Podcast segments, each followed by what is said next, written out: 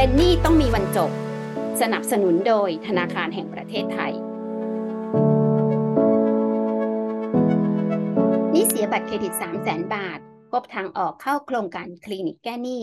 แก้ไปแล้วครึ่งทาง เหลือหนี้ที่ต้องผ่อนไปไม่ถึงครึ่ง ความจริงใจในการแก้หนี้ทำให้แก้ปัญหาได้ในที่สุดไปฟังกันค่ะสวัสดีค่ะ ต้อนรับเข้าสู่สำนักข่าวไทยพับลิก้าพอดแคสต์นะคะ ดิฉันนภาสอนประสิทธิ์รับหน้าที่ดำเนินรายการค่ะ เรายังคงอยู่ในเรื่องของโครงการเป็นนี้ต้องมีวันจบนะคะ เป็นโครงการร่วมมือกันระหว่างสำนักข่าวไทยพับลิก้า และได้งบประมาณสนับสนุนจากธนาคารแห่งประเทศไทย วันนี้เรามีแขกพิเศษอีกท่านหนึ่งเนี่ยนะคะ ในเรื่องของการแก้ปัญหานี้ ประสบความสำเร็จหรือไม่หรืออย่างไรเนี่ยเราไม่รับทราบเดี๋ยวยังไม่รู้นะคะ เดี๋ยวจะไปฟังเจ้าตัวตัวจริง ๆ มาเล่าให้ฟังดีกว่าว่าเขามีปัญหานี้อย่างไร แก้ปัญหา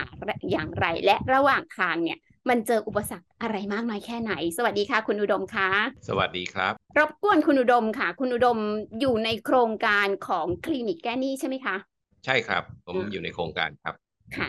ก่อนที่คุณอุดมจะเข้าโครงการคลิคลินิกแก้หนี้เนี่ยค่ะปัญหาของคุณอุดมนี่หนักหนาสาหัสกันมากน้อยอย่างไรคะก็เป็นหนี้บัตรเครดิตนะครับ แล้วก็ขาดวินัยในการใช้บัตรอืมจริงบัตรเครดิตก็ถือว่าเป็นประโยชน์ค่ะนะครับ ในเรื่องของการอำนวยความสะดวกแล้วก็เพิ่มสภาพคล่องค่ะแต่ถ้าเราใช้จ่ายเกินตัวค่ะและไม่มีวินัยในการผ่อนจ่าย ก็จะเป็นปัญหาในระยะยาวค่ะนะครับ ซึ่งผมประสบมากับตนเองค่ะคือ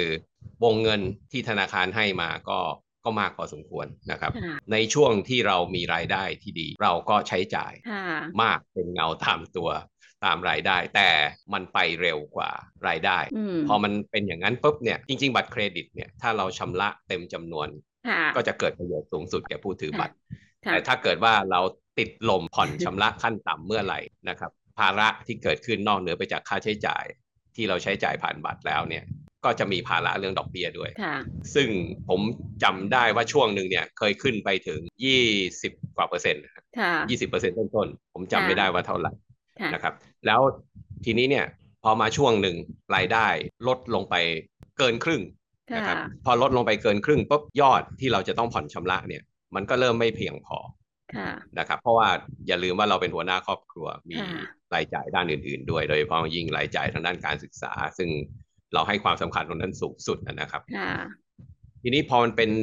ลักษณะเช่นนี้ปุ๊บพอไปติดกับดักตรงนั้น ทางออกของเราที่จะรักษาเครดิต ซึ่งตอนนั้นเนี่ยเรายอมรับว่าหน้าบางนะฮะไม่อยากจะเป็นหนี้ก็ไปกดเงินสดล่วงหน้ามาอืมเพื่อที่จะจ่าย แล้วมันก็พัวพันพัวพันจนกระทั่งมันเต็มวงเงินค่ะพอมันเต็มวงเงินเสร็จแล้วรายได้ไม่ได้เพิ่ม มันก็เลยกลายเป็นว่าผิดนัดอ่าแล้วซึ่งตอนนั้นเนี่ยในฐานะที่เราเป็นหัวหน้าครอบครัวใช่ไหมครับ ก็ ค่อนข้างเครียดว่าเอ๊ะเราจะเอารายได้ที่ไหนไปจ่ายแล้ว ก็เป็นห่วงกังวลว่าแล้วถ้าสมมุติว่าเอ่อถูกฟ้องค่ะนะครับ เป็นคดีความนะฮะกลายเป็นผู้ล้มละลายโอ้ยคิดไปไกลนะครับอืมถามว่าเคยคิดสั้นไหมเคยโอ้โหนะครับ ทีนี้ก็ ต้องหยุดผ่อนชำระ เพราะว่าค่าใช้จ่ายที่สำคัญกว่า ไม่ว่าจะเป็นในเรื่องของการศึกษาบุตร แล้วก็การเลี้ยงดูบุพการีค่ะและครอบครัวมันสำคัญกว่า เพราะฉะนั้นเนี่ยเราก็ต้องก็ต้องผิดผิดนัดกับสถาบันการเงินนะครับนะก็สถาบันการเงินเขาก็ทวงหนี้นะครับนะ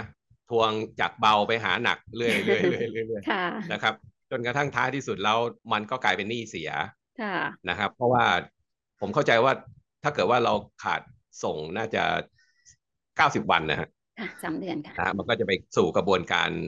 เอ่อเร่งรัดให้ชำระหนี้นะครับค่ะจากจากจากเบาไปหาหนักตามที่เรียนให้ทราบนะก็ธนาคารก็พยายามเจรจากับเราในเบื้องต้นนะก็ก็ต้องขอบคุณนะครับ ทีนี้เอ่อมันก็จ่ายไม่ได้จริง ๆนะครับค่ะก็เลยไม่รู้จะยังไง ด้วยความบังเอิญจริง ๆ นะครับเอ่อได้เห็น เพจของคลินิกแก้หนี้ค่ะนะครับ ก็เข้าไปศึกษาดูเอ๊ะเราเข้าเงื่อนไข คือโดยโดยส่วนตัวนี้ต้องเรียนเพิ่มเติมนิดนึงว่าผมไม่ไม่โกงใครอยู่แล้วนะฮะอ่าค่ะแต่ประเด็นมีอยู่ว่าพอมันถึงทางตันไม่รู้ทางออกมันเป็นยังไงนะครับ ก็เลยต้องผิดนัดไป แต่พอไปดูตรงนี้เสร็จ เอ๊ะ ประประเด็นปัญหาคือตอนนั้นน่ะเรามีรายได้ค่ะแต่มันไม่เพียงพอที่จะจ่ายขั้นต่ำสิบเปอร์เซ็นต์อืมให้กับธนาคารนะฮะซึ่งมันหลายหมื่นอยู่นะครับ ทีนี้ผมก็เลยหาทางออกว่าจะทำยังไงดีนะครับค่ะปรึกษาคนนู้นปรึกษาคนนี้ก็ยังไม่ได้ความ ก็ไปปรึกษาแซมดีกว่านะฮะอืมเพราะว่าผมดูเงื่อนไขแล้วอัตราดอกเบี้ยเนี่ยนะ ลดลงมาเหลือประมาณ 5%จาก 20กว่านะครับค่ะแล้วก็อัตราการผ่อนชำระเนี่ยเขาผ่อนให้ให้ผ่อนได้ถึง 10 ปีค่ะซึ่งอัตราการผ่อนต่อเดือนเนี่ย มันลดลงมาเหลือเพียงแค่ 4,520 บาทผมจำตัวเลขแม่นยำจากจากหลายหมื่นนะครับ พอมันอยู่ตรงนี้ปุ๊บเนี่ยเออมันเป็นผลทางวินวิน วินแรกก็คือว่าผมสามารถที่จะประคับประคองครอบครัวค่ะนะฮะ ให้เดินต่อไปได้ค่ะด้วยรายได้ที่มันลดลงเกินครึ่ง อันที่สองวินที่สองก็คือว่าสถาบันการเงินซึ่งอ่ามาเข้าร่วมโครงการนี้เนี่ยเขาก็ไม่เป็นหนี้เสียค่ะนะครับ เพราะว่าสถาบันการเงินนี่ถ้าเกิดว่าเขาไม่เร่เขาเร่งรัด มันก็มีหลายวิธีการนะฮะเพราะว่าตอนนั้นก็ศึกษาเยอะเหมือนกัน ก็คือเขาอาจจะขายหนี้ค่ะนะฮะไปยังบริษัทรับซื้อหนี้ซึ่งเท่าที่ผมทราบคือจะโหดกว่า นะฮะสถาบันการเงินนะฮะในในในเรื่องของการเร่งรัดหนี้นะครับ ก็หรือไม่เขาก็ทวงถามเราฟ้องอะไรประมาณนี้นะครับ ซึ่งผมว่ามันเป็นสิ่งที่เจ็บปวดด้วยกันทุกฝ่ายค่ะไม่มีใครวินเลย แต่แนวทางของแซมเนี่ยทุกคนวินนะครับ วินแรกอย่างที่เรียนให้ทราบคือตัวเราสามารถเดินต่อไปได้แล้วเราไม่ไม่ผิดนัด เพราะว่าวงเงินที่ชำระเนี่ย มันไม่เกินกำลัง อันที่สองวินที่สองก็คือว่าสถาบันการเงินเขาไม่ก็ไม่ต้องไปตัดขายหนี้ก้อนนี้ในลักษณะที่เขาเองเขาก็ขาดทุนขาดขาดทุนในแง่ของเงินต้นค่ะรวมดอกเบี้ยเนาะค่ะแต่จริง ๆ แล้วตตลอดที่เราถือบัตรเข้ามานี่เขาก็น่าจะได้กำไรไปพอสมควรนะฮะเพราะว่าถือมาหลายปีอยู่นะครับค่ะแล้วก็วินที่สามก็คือ ไม่ต้องเป็นภาระให้กับบุคคลอื่น ๆใดนะครับค่ะเพราะฉะนั้นเนี่ย ในเมื่อทุกๆคนได้วินตรงนี้นะครับหนี่ก็ไม่เสียไม่หายนะครับ แล้วโครงการนี้เนี่ย ผมก็เลยเป็นแสงสว่างที่ปลายอุโมงค์ก็เลยก็เลยเริ่มเข้าไปคุยค่ะนะครับ แล้วก็แล้วก็ด้วยคุณสมบัตินะครับรายได้ลดลงก็จริง แต่ก็อ่ามีเพียงพอที่จะผ่อนชำระขั้นต่ำได้ ได้รับการลดอัตราดอกเบี้ย แล้วโบนัสก้อนสุดท้ายก็คือว่าถ้าเราส่งครบ ตามกำหนดเงินต้นเท่านั้นนะครับ เน้นย้ำเลยนะฮะเพราะว่าถ้าเกิดรวมดอกเบี้ยไปแล้วก็อีกหลายหมื่นอยู่นะครับ ถ้าเกิดเราชำระครบถ้วนนะครับ เงินต้นดอกเบี้ย ค้างชำระที่เขาตั้งพักไว้เนี่ย ก็จะได้รับการยกเว้นค่ะนะครับ ซึ่งตรงเนี้ย ผมคิดว่าเป็นสิ่งที่วิเศษที่สุดแล้วอืมนะครับธนาคารก็ไม่ได้ไม่ได้ไม่ได้ขาดทุนอะไรมากมาย เพราะว่าตลอดระยะเวลาที่เราผ่อนชำระเนี่ย เราจ่ายดอกเบี้ยนะครับ ซึ่งอัตราดอกเบี้ยมันก็ห้าเปอร์เซ็นตนะครับ ก็ถือว่าไม่ได้ไม่ได้ไม่ได้ไม่ได้ต่ำติดดินอะไรมากมาย เพราะอัตราดอกเบี้ยตลาดตอนนี้มันก็ไม่ถึงห้าอยู่แล้วค่ะนะครับค่ะอ่าแล้วก็หนี้ก็ไม่เป็นหนี้เสียไม่เป็น NPL ที่จะไปกระทบต่อเสถียรภาพของสถาบันการเงินนั้นด้วยนะครับ ก็ผมก็เลยเข้าโครงการ แล้วจากยอดเงินที่เข้าโครงการตอนแรกเนี่ยมัน อันเนี้ยก็บอกตามตรงสามแสนกว่าบาทอืมรวมดอกเบี้ยค้างชำระ จากบัตรเครดิตตอนกี่เนี้ยใบคะอ่าที่เข้าโครงการกับแซมเนี่ยใบเดียวอืมใบเดียวนะครับ ก็อ่าผ่อนชำระมาผมเข้าใจว่าน่าจะไม่ต่ำกว่าสามสี่ปีสี่ห้าปีแล้วโอ้โหนะครับ ซึ่งผมชำระตรงมาตลอดค่ะนะครับแล้วก็ยอดหนี้เนี่ยเหลืออยู่ประมาณหนึ่งแสนแปดหมื่นกว่าบาทเองหายไป เกือบเกือบครึ่งละอืมนะครับ ก็ก็ตั้งเป้าไว้ว่าก็ชำระให้มันครบให้หมด แล้วก็จะได้รับโบนัสก่อนสุดท้ายก็คือว่าเขายกเว้นในดอกเบี้ยดอกก้อนเบี้ยสุดค้างท้ายชำให้ระอืมใช่ครับ เพราะฉะนั้นเนี่ยในในฐานะที่เป็นบุคคลบุคคลหนึ่ง ซึ่งผ่านประสบการณ์ไม่ไม่ค่อยน่าประทับใจในเรื่องนี้ค่ะก็อันอันแรกคือเป็นขอเป็นอุทาหรณ์ค่ะให้กับอ่า ทุกๆ คนนะครับที่ใช้บัตรเครดิตนะฮะอย่าเข้าไปติดกับดักตรงนี้นะครับ แล้วก็รักษาวินัยทางการเงินให้ดีค่ะค่ะนะครับ ผมเพิ่มเติมนิดหนึ่งให้จำคำของในหลวงรัชกาลที่เก้าไว้นะครับ คือพอเพียงค่ะนะครับ มีใช้ให้พอเพียงนะครับ แล้วที่สำคัญที่สุดคือชีวิตครอบครัว พ่อแม่สำคัญกว่าความหรูหราฟุ่มเฟือยอื่นใดนะฮะสิ่งต่างๆเหล่านี้ยึดเป็นอุทาหรณ์ไว้ แต่ถ้ามันผ่านเลยมาแล้ว ก็อย่าคิดสั้นค่ะคิดยาวได้อืมก็ไปปรึกษาแซมนะฮะค่ะแซมซึ่งแซมเนี่ยเป็นเท่าที่ผมทราบนี่เป็นโปรเจกต์ ของธนาคารแห่งประเทศไทยในยุคคุณวิรไทยสันติประพบค่ะนะฮะซึ่ง ผมเข้าใจว่าน่าจะเป็นรุ่นน้องเศรษฐศาสตร์ผมนะ เพราะว่าผมก็จบธรรมศาสตร์เหมือนกันนะครับค่ะอืมคนคนนี้นี่ถือว่าเก่งนะ แล้วก็มีแนวความคิดที่ดี เพราะอะไรรู้ไหมครับ เพราะว่ามันไม่ได้ใช้เงินงบประมาณของรัฐบาลเลยอืมในโครงการนี้ แต่ธนาคารแห่งประเทศไทยเนี่ย อาศัย connection แล้วก็ power ในการที่จะหาทาง win-winอืมให้กับสถาบันการเงินและลูกหนี้ โดยไม่ไปเบียดบังเงินภาษีอากรประชาชนค่ะผมขอชื่นชมตรงนี้นะอืมซึ่งเท่าที่ทราบคือวีระไทยแกแกแกแกแกเกษียณไปแล้วอะนะฮะหมดแต่วาผลระงานค่ะของแกเนี่ยหมดวาอะระใช่ไหมหมดวาระเอค่ะอห มดวาระใช่ใช่ใช่ใช่ใช่หมดวาจระริงๆแล้วนะมัคนรับเป็นโครงการความร่วมมือด้วยด้วยกันระหว่างธนาคารประเทศไทยกับธนาคารพาณิชย์ต่างๆด้วยกันค่ะ เพราะว่าเขาก็ต้องพยายามที่จะช่วยกันแก้ปัญหา ก็ได้ความร่วมมือขึ้นมา ทีนี้ขอลงรายละเอียดในส่วนของภาระหนี้ของคุณดมนะจริงๆ แล้ววงเงินสามแสนเนี่ยถ้าพูดกันตรงๆเนี่ยไม่ได้เป็นวงเงินที่หนักหนาสาหัสอย่างนั้นหรือเปล่าคะตอนที่เริ่มอะค่ะ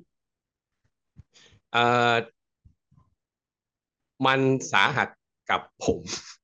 นะครับค่ะนะฮะจากคนที่มีรายได้เยอะๆ เอางี้แล้วกันนะครับค่ะนะแต่พอเข้ามาติดกับดักตรงเนี้ยนะมันก็ถือว่าเราเอ่อประสบประชาตากรรมตรงนี้นะครับ ทีนี้กับท่านอื่นอาจจะคิดว่าอ่าอาจจะน้อยนะฮะแต่ผมค่ะสำหรับตัวผมนะผมถือว่าเยอะเพราะว่าเมื่อเมื่อเปรียบเทียบกับรายได้ของเราที่มันหดหายไปสามแสนเนี่ยเริ่มมา คือมันเริ่ม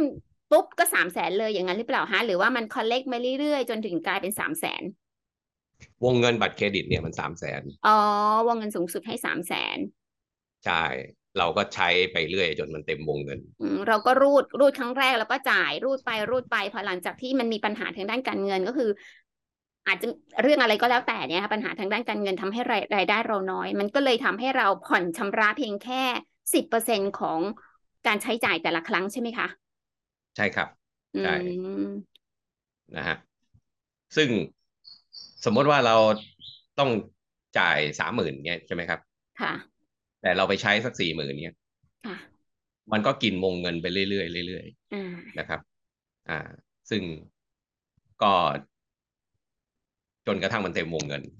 นะฮะใช้พอมันใช้เต็มจ่ายวงส่วนค่ะ ขอประทานโทษครับใช้จ่ายส่วนที่เกินเนี่ย เป็นส่วนของฟุ่มเฟือยหรือเป็นความจำเป็นของชีวิตคะทั้งสองอย่างรวมกันอ๋อนะครับอืมก็ค่าเล่าเรียนค่ะค่าใช้จ่ายประประจำประจำเดือนของครอบครัว ค่าไฟค่าอะไรนะฮะเดือนเดือนหนึ่งนี้มันมันมันมันไม่หนีสามสองสามหมื่นสามสี่หมื่นอยู่แล้วค่ะอืมนะครับนะฮะเพราะฉะนั้นเนี่ยเอ่อ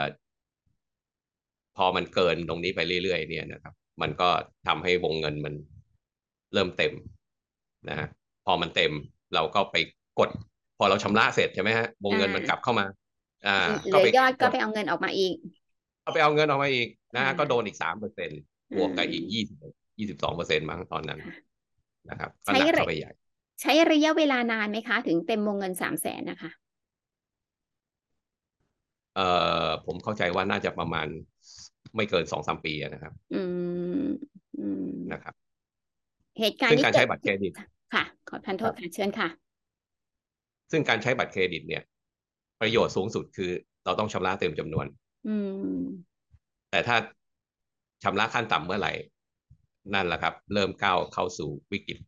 ทีละนิดทีละนิดละค่ะค่ะนะครับ แล้วที่ที่ที่สำคัญเรื่องตรงนี้นี่ก็ เออไม่อยากให้เกิดขึ้น กับใครเลยนะ แต่ยืนยันครับว่ามีทางออกแน่นอนครับคุณคุณอุดมยังทำงานอยู่ไหมคะ ผมจริง ๆ แล้วอายุนะฮะด้วยอายุเนี่ยมันถึงวัยเกษียณแล้ว แต่ก็แต่ก็เป็นคอนซัลท์ให้เพื่อนก็มีรายได้มา แต่มันก็หดหายไปเยอะมาก จากสมัยที่ที่ที่เราทำงานบริษัทเอกชนนะครับอ่าก็ ตอนนี้ก็คืออยู่อย่างพอเพียงละนะก็เรียกได้ว่าเป็นหนี้จนแก่ว่าอย่างนั้น แต่ว่ายังมีทางออกว่าอย่างนั้น ยังมีทางออกใช่ครับ แล้วอีกอันหนึ่งก็คือว่าทำตัวเป็นประชาชนที่ดีนะครับคบเพื่อนฝูง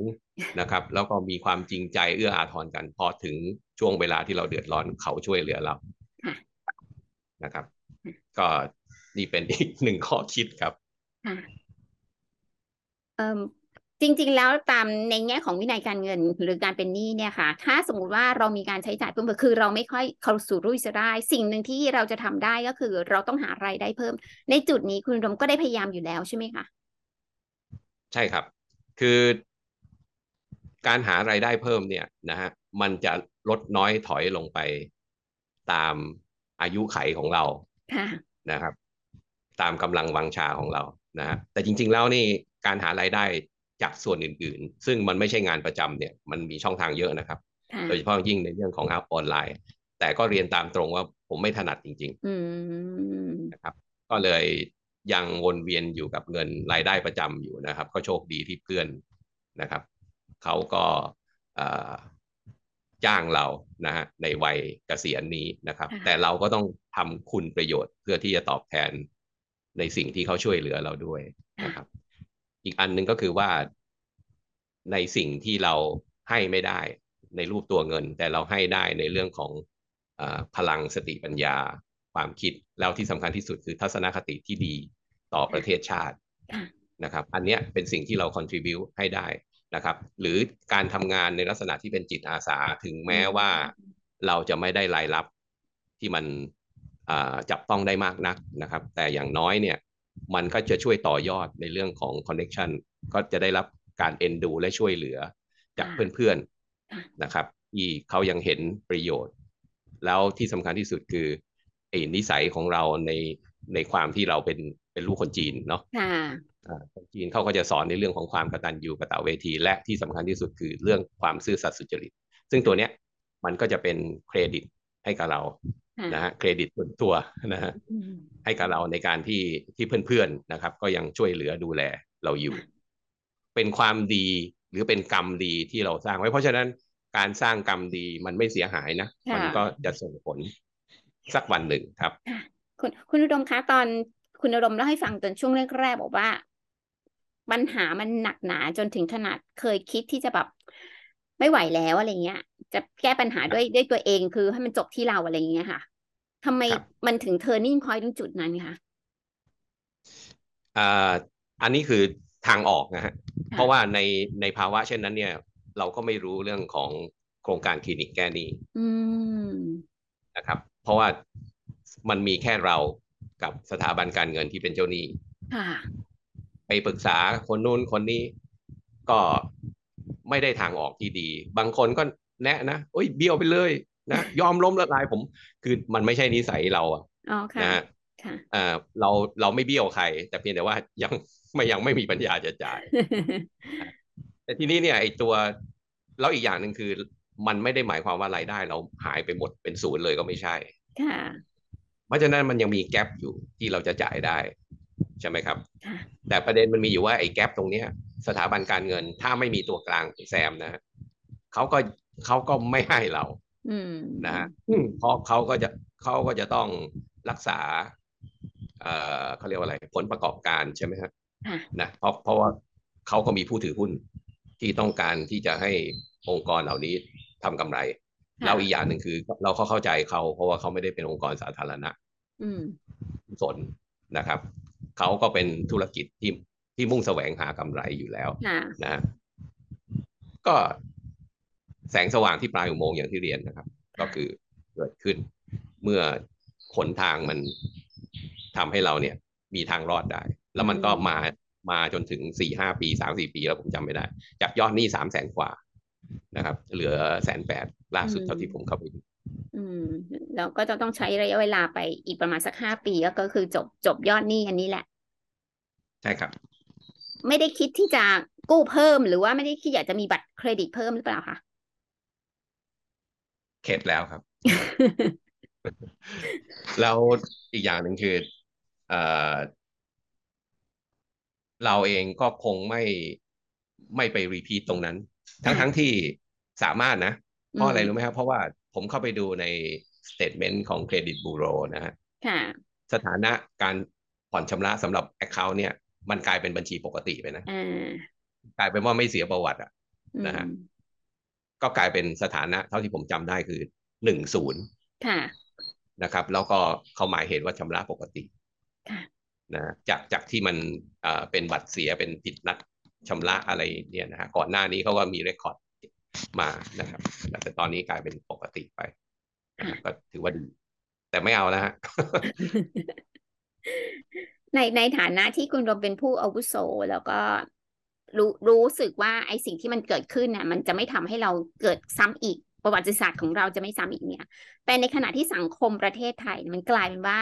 เด็กเจเนอเรชันใหม่ ๆ เขามีความรู้สึกว่าเขาต้องมีหนี้เขาต้องมีบัตรเครดิตเพื่อสร้างความฟุ้งเฟ้ออย่างนี้คุณอุดมอยากจะให้บทเรียนอะไรเขาบ้างคะคิดถึงในวันที่รายได้เราไม่เพียงพอกับรายจ่าย โมเมนต์นี้มันอาจจะยังไม่เกิดขึ้น ก็เลยทำให้เกิดความ เอ่อเขาเรียกอะไร ประมาทค่ะนะครับ ในสังคมเนี่ย มันมีทั้งคนรุ่นใหม่ มีคนรุ่นเก่าค่ะนะฮะมีคนรุ่นที่เป็นบรรพบุรุษนะฮะที่ล่วงลับไปแล้วค่ะมันมันถึงเป็นสังคมได้ มันไม่ใช่ว่ามีเจเนอเรชันเราเจเนอเรชันเดียวค่ะ นะครับเราจะต้องปฏิสัมพันธ์กับเจเนอเรชันอื่นด้วย แล้วที่สำคัญที่สุดคือ ประเพณีวัฒนธรรมไทยเนี่ยนะครับอืมสนับสนุนให้เคารพ แล้วก็นับถือผู้อาวุโสค่ะจุดดีของผู้อาวุโสก็คือประสบการณ์ ที่คนรุ่นใหม่ หรือรุ่นน้องๆ ไม่เคยผ่านมัน ไม่เคยเจ็บปวดค่ะเขาเจ็บปวดมาก่อน เพราะฉะนั้นเนี่ย ในเมื่อเขา ให้คำแนะนำถึงความเจ็บปวดนั้น เราควรจะเรียนรู้แล้วที่สำคัญที่สุดคือเปิดใจแล้วให้ความเคารพค่ะในส่วนข้อดีของคนรุ่นใหม่ก็คือเขามีพลัง มีความคิดริเริ่ม มีสิ่งใหม่ๆนะครับ ที่มันเป็นไปตามโลกาภิวัตน์ค่ะนะครับ ซึ่งคนรุ่นเก่าตามไม่ทันค่ะแต่ผมกำลังจะบอกว่าสังคมเนี่ย มันมีทุกเจเนอเรชันประกอบกันอืม เพราะฉะนั้นเนี่ยเราต้องให้เกียรติซึ่งกันและกันแล้วที่สำคัญที่สุดคือต้อง ต้องรู้รักสามัคคีนะครับจำคำพ่อหลวงไว้เลยค่ะนะครับ แล้ว ผมอาจจะเพิ่มเติมให้อีกอย่างหนึ่งก็คือว่าในในสภาพภูมิศาสตร์ที่ประเทศไทยเนี่ยล้อมรอบไปด้วยประเทศเพื่อนบ้านหลาย ๆ ประเทศถูกไหมครับ คุณโชคดีมากนะ ที่คุณเกิดบนผืนแผ่นดินไทย คุณลองสมมติตัวเองว่าถ้าเกิดว่า คุณไปเกิดผิดองศาสักนิดหนึ่ง ไปเกิดที่ประเทศใดประเทศหนึ่งเราไม่ต้องไปเอ่ยชื่อก็แล้วกันแล้วคุณมองมาที่เมืองไทย แล้วคุณจะรู้ว่าคุณโชคดีมาก เพราะฉะนั้นคุณต้องรักเมืองไทยค่ะต้องเคารพผู้ใหญ่ ต้องให้เกียรติกับบรรพบุรุษ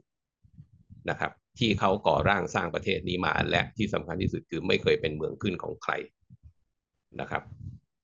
ในช่วงระยะเวลาหลายร้อยปีนะครับ โดยเฉพาะอย่างยิ่งในช่วงของรัชกาลที่ห้านะครับ อันเนี้ยผมบอกไว้แค่เนี้ยเดี๋ยวเดี๋ยวพูดยาวไปเดี๋ยวจะมาหมั่นไส้ผมอันนั้นคือเรื่องปัญหาทางสังคม แต่ในเรื่องของทางด้านการเงินก็คือ ทุกคนจะต้องมีวินัยทางการเงินถูกต้องไหมคะอืม แล้วต้องรู้จักคำว่าพอเพียงด้วย ค่ะนะครับ รู้รู้ซึ้ง ถึงเหตุผลนะครับ และรู้ซึ้งถึงความปรารถนาดีนะครับ ของคำคำนี้นะครับ ครับผมวันนี้ต้องขอขอบพระคุณคุณอุดมมากเลยค่ะ ที่มาแชร์ประสบการณ์ในสิ่งที่จริง ๆ แล้วหลายคนอาจจะมองว่ามันไม่ใช่ปัญหาใหญ่ แต่เรื่องของบางคนบางกลุ่มเนี่ย เรื่องเล็กๆน้อยๆของของที่เราคิดว่าใช่ อาจจะเป็นเรื่องใหญ่ของเขา แล้วก็ขอบพระคุณคุณอุดมด้วยค่ะ ที่เข้ามาสู่ on track ของการแก้ปัญหาเรื่องของหนี้ภาคครัวเรือนเลยค่ะ ขอบพระคุณมากค่ะ สวัสดีค่ะครับด้วยความยินดีครับ สวัสดีครับ คุณผู้ฟังสามารถอ่านเนื้อหาสัมภาษณ์ได้ที่เว็บไซต์ไทยพับลิก้าค่ะ อย่าลืม Subscribe กดติดตามที่ช่องทาง Facebook SoundCloud Apple Podcast Google Podcast Spotify และนี่คือ เป็นหนี่ต้องมีวันจบ พอดแคสต์ที่คุณต้องฟัง โดยสำนักข่าวไทยพับลิก้า